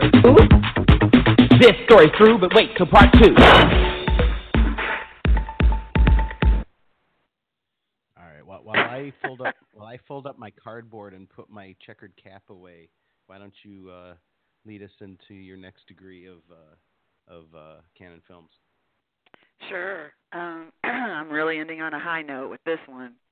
Um, we're going to, uh, well, we're connecting through star Mel Welles, and we're going to 1980s Dr. Heckyl and Mr. Hype, and it's just as terrible as it sounds. Um, Oliver I want to See Reed. this film so bad now. Oh God, it's. I've never seen it. I want to see it so bad. I if you can sit through it, I mean, the next time, uh, you know, when when we get together, I will buy you drinks all night. If you can sit through this entire movie and pay attention and like not hurt yourself or I mean, it's it's pretty it's pretty bad. It's pretty bad. This film's early. eh, Like eh, they eh, they really started making films under Cannon in 1980 when this came out, and this is when it was like Happy Hooker Goes to Hollywood. Like horrendous plots. They'd take find actors like poor Oliver Reed, right? He's in here, and Yeah. just ended their career. You could tell they're earning a paycheck. They're fucked. They they go get him, and Oliver Reed shows up. Yeah, sure, I'll do this movie. Oh my god, the clip that you picked is just amazing. So give us a quick plot rundown. Um, Oliver Reed is uh, Dr. Henry Heckyl. He is a podiatrist. Um, he's he's very unattractive, to put it mildly. And one of his coworkers deve- develops this uh, like secret serum, and he takes it, and he becomes, you know, Dr. Heckyl becomes uh, Henry Hype, who is, you know, dashing and very attractive, but also like a psychotic lunatic. And just the fact, like these names, Henry Heckyl and Henry Hype, it just tells you they're trying too hard. It's really bad. Um, I I should have known I was gonna hate you. this movie because it's got feet in it, and I fucking hate feet. So I should have known forced at it was. all. That's it's not forced at all. I I completely disagree. I'm Gene Siskel. No, I'm, Eh, yeah, it's it's just as bad as you would imagine. it's got feet in it. That I want that to be the review line for Dr. Heckyl and Mr. Hype. I don't like it because it's got feet in it. Trista Perez, the video vixen. Hmm, That's underneath the quote. I love it. All right, let's just play this. Oh my God, you, you- everybody's gonna love this clip. It is just hilariously horrible. Sure, why not? Don't try to snow me, hype. This is no casual amputation. You want to cut off my feet so I can't follow you. Why should I worry about you following me? Hmm? With feet like that, you can follow me out of bed. You making a perverted proposal to me, mister? Me? Me make a pass at a cop? Me make a pass at a goddamn ugly fat foot cop? A goddamn ugly fat foot male cop? Jesus Christ! That's it! I have had it!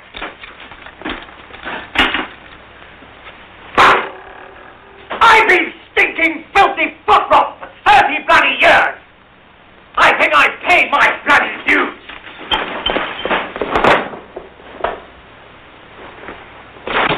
Crazy son of a bitch. You you up in that scene is Oliver Reed's anger that he's being forced to do this fucking movie at the end of his career. And Do you know I've done Hamlet? Do you know I've done bloody Hamlet? And I'm gonna play a fucking podiatrist in a Cannon film. I hope the check clears. Jesus Christ. you know that's what he's saying in his head. Oh God.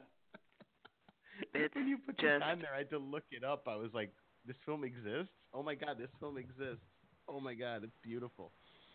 I'm sure he doesn't really talk about you know, he he didn't really uh go around talking about his magnificent role in in this movie.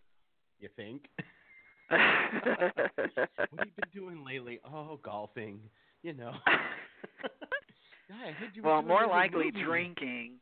I heard you were doing a little movie over there. no, no, I didn't make that movie. It's Oliver Rod, not Oliver Reed. It's Oliver. Rod. Somebody else, some other British fuck, not me. Oh my god. anyway, so, so uh, let's let's end this. Um, uh, you you since we're ending on the sadder films of Cannon films, I mean, th- these are the kind of films they'd make. They'd throw stuff at the wall and and try and make it work. So the ninja films were, of course, a huge thing. You had Sho Kosugi, and he did. Uh, there was uh, Enter the Ninja, which actually was a decent um, martial arts film for its genre. It is what it is. And then you had uh, Revenge of the Ninja, which was fun too. But then you have Sam Firstenberg in 1984, and I'm going to segue from Breakin' and takes your favorite actress and mine, Lucinda Dickey. I know she's really your favorite. You don't have to lie. and brings her over because she looks super hot in a bodysuit, and that's about it. And says, "Yeah, yeah, let's make her a ninja." And I'm sh- everybody at Cannon goes, "Yeah, that sounds like a great idea. Let's do it."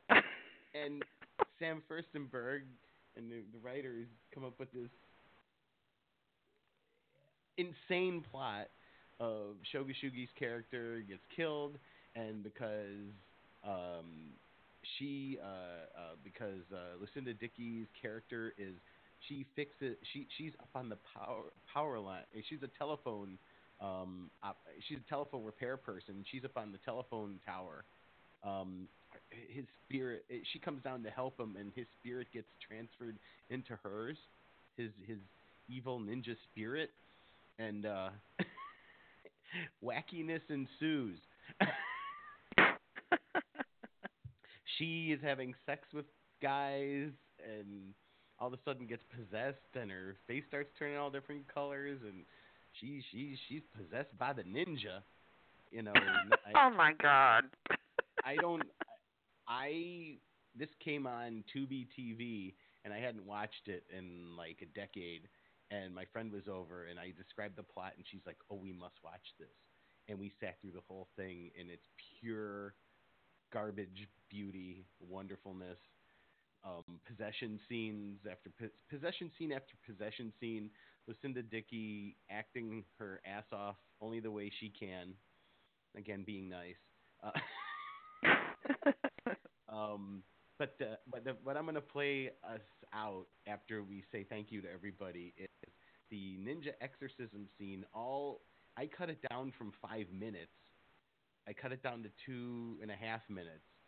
And the sound design, that's who I want to give the award to, is to the sound design guy who came up with all these little crazy voices and sounds that come out of Lucinda Dickey's mouth. Because at the end of the film, um, they try to get the uh, ninja spirit out of her once and for all, and uh, she ends up with the whoop whoop whoop. You hear is like, um, do you remember the movie Gymkata? Oh yes. She does some Gymkata moves, and uh, the, the spirit is possessing her. they try and tie her up, and her body starts spinning. And it's impressive. she looks like Oh. she's in the Olympics. It's pretty cool. Um, have you seen this one ever? Ninja Three: The Domination. I have not seen this. Um and you know why? Because Lucinda Dickey. Um I've seen the other uh movies in the Ninja series with uh Sho uh Kosugi, but this is the one that I've been holding off because I, I knew I mean I've I've heard how amazingly weird and awesome this movie is and that I would like it, but for some reason I'm still uh okay, I I let her get away with like being a break dancer, but am I ready to let her get away with being a ninja? I don't know. I'm not ready yet. Yeah, you you you gotta be you gotta prepare yourself, but and especially believe that she's a um that she's a uh, uh telephone repair person. oh, and then there's that too. oh. I'm like, who comes up with this plot? Okay, here we go. She's a telephone repair person. Just happens to be around when the ninjas fighting. A bunch of people at a golf course. Um, sure. she gets possessed, and then she goes through life going, "Oh, why am I getting possessed? What the hell's inside of me?" And I'm making demonic noises, like you know, fat people make flatulence. What's happening? You know. I'm a ninja. What? yeah, exactly. oh my God, this one's a piece of art. Anyway, I want to thank everybody for listening to this week's episode and enjoying our Cannon films with us. Again, go to us on Instagram at at Six Degrees of Retro. Uh, Video Vixen, plug your appearance. Yes, uh, guys and girls, I'm going to be at the Hollywood Theater here in Portland, Oregon on March the 27th. I will be uh, introducing Sugar Hill, this awesome blaxploitation horror film from the 70s. Please come join me, say hello. It's going to be fun, and I hope to see you there. Awesome. Yes, yes, yes. I'm still trying to hook up a ticket to do a do a um, stop and drop and run back if I can. Well, yeah, you got to come out. I I hope I can see you. I'm trying. I'm trying. Um, uh, so uh, thank you everybody for listening, and uh, I am going to. Uh, oh, we also started the Facebook group. Go to the Facebook group, uh, Six Degrees of Retro. That's how on Facebook a lot of you got this invite to listen, and I thank you very much for joining our group. And that way you can uh, know what time um, our shows are going to be live, and you can listen in. And uh, otherwise you can also know when they're going to be posted and you can listen to them streaming in your car while you're going to work and uh, laugh your ass off at fine Cannon films like this. Uh, thank you thank you uh, trista for another wonderful show. Thank you too. All right let's listen to some exorcisming shall we? I think so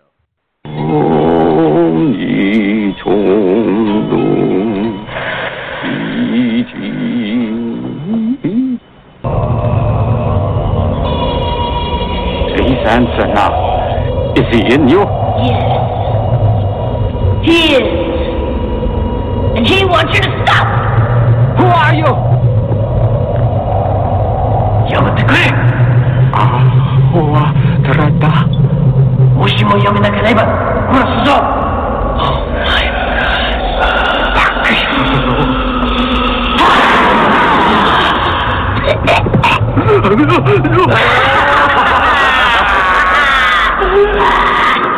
Maybe we better stop.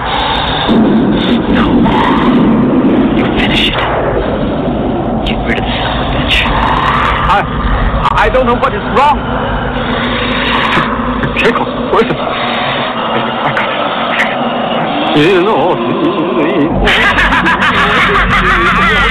앵그러가지 못합니다.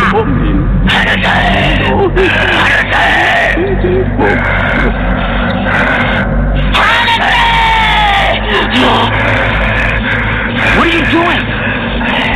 I must obey the spirit. He wishes me to cut the rope.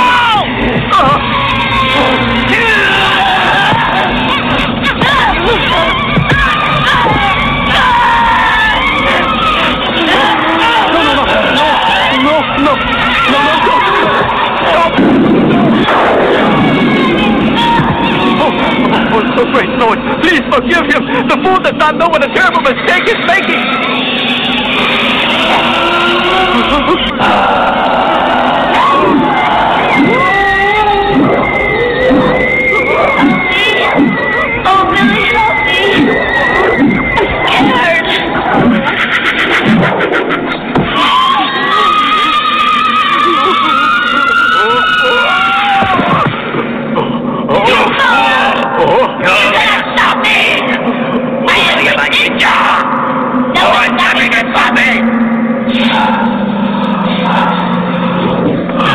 Oh.